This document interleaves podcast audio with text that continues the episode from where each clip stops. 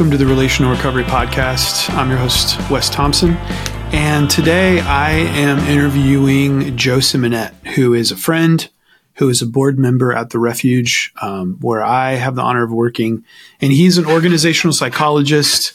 Um, he is a fellow believer um, in the Christian faith, and to, he's spent some time helping the refuge and working on culture and what makes the refuge work. He has spent his career working with teams, um, high functioning teams, and brings a lot of wisdom and thoughtfulness to to us. And so we wanted to bring him on the podcast because we believe that it would be um, interesting and hopefully encouraging for you to listen to. So thanks for listening and hope you enjoy. Well, hello, Joe. How are you doing today? I'm doing great. How are you doing?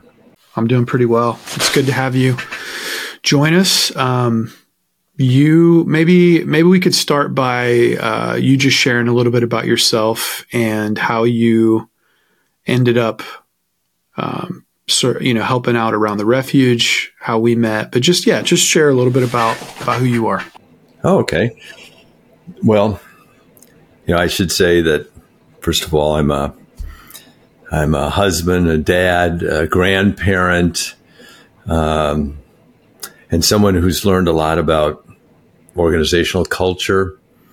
And uh, I'm just sharing that with uh, organizations now at, at, this stage in my career.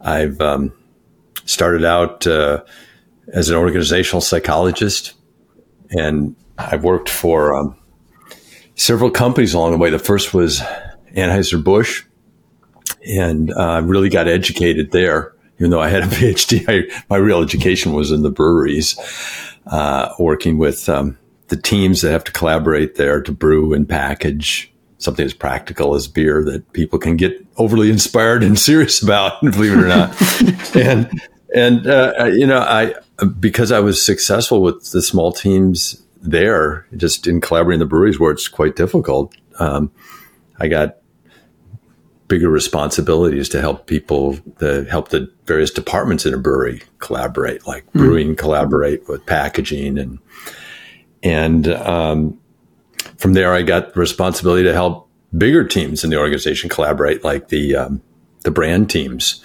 like the budweiser team and the bud light team that was just starting out when i was there and now they've gone full cycle in there in the toilet mm. um, it's it's a real shame. But anyway, it's another topic. Um, and then uh, I worked on major construction of breweries. Again, not an engineer or a construction person, but on the, the collaboration required amongst people in order to, to set a culture and a, a relationships with each other that they could succeed in a you know major undertaking like that.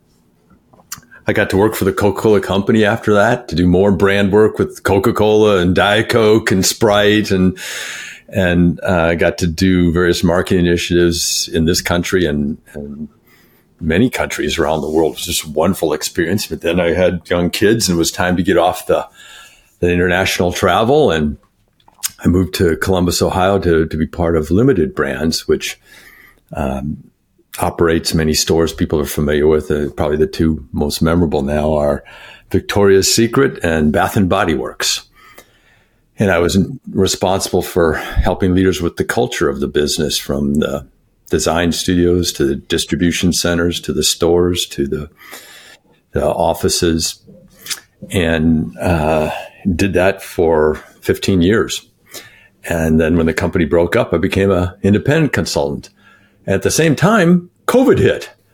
and uh, there wasn't, you know, people were closing everything. They didn't need culture consultants at the moment says, well, what am I going to do with my time? I want to use it well. And uh, being connected in Columbus with a number of Christian leaders, I said, you know, I could, I could help an organization that's at this stage where they have a, a healthy culture that that's been revealed to them and has been created sort of naturally by them working with God. And I could help them capture it and they could strengthen it and replicate it or, or do it on a larger scale.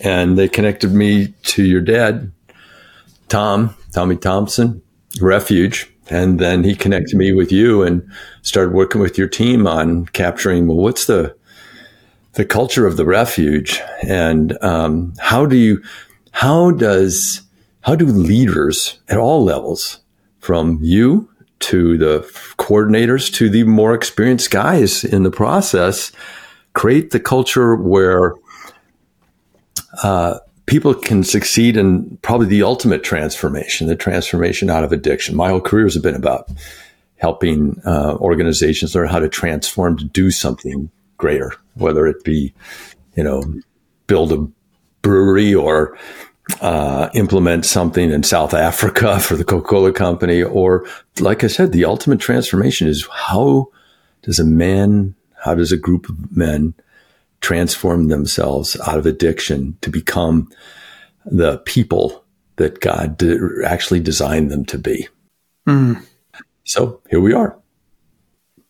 That is, well, thank you. Thank you for being here. Um, that's a lot of really interesting interesting things. It's it's it's been an honor to uh, to get to know you and work work with you. Thanks for listening to this episode of the Relational Recovery Podcast. We'll be back tomorrow with part two in our conversation. We'll see you then.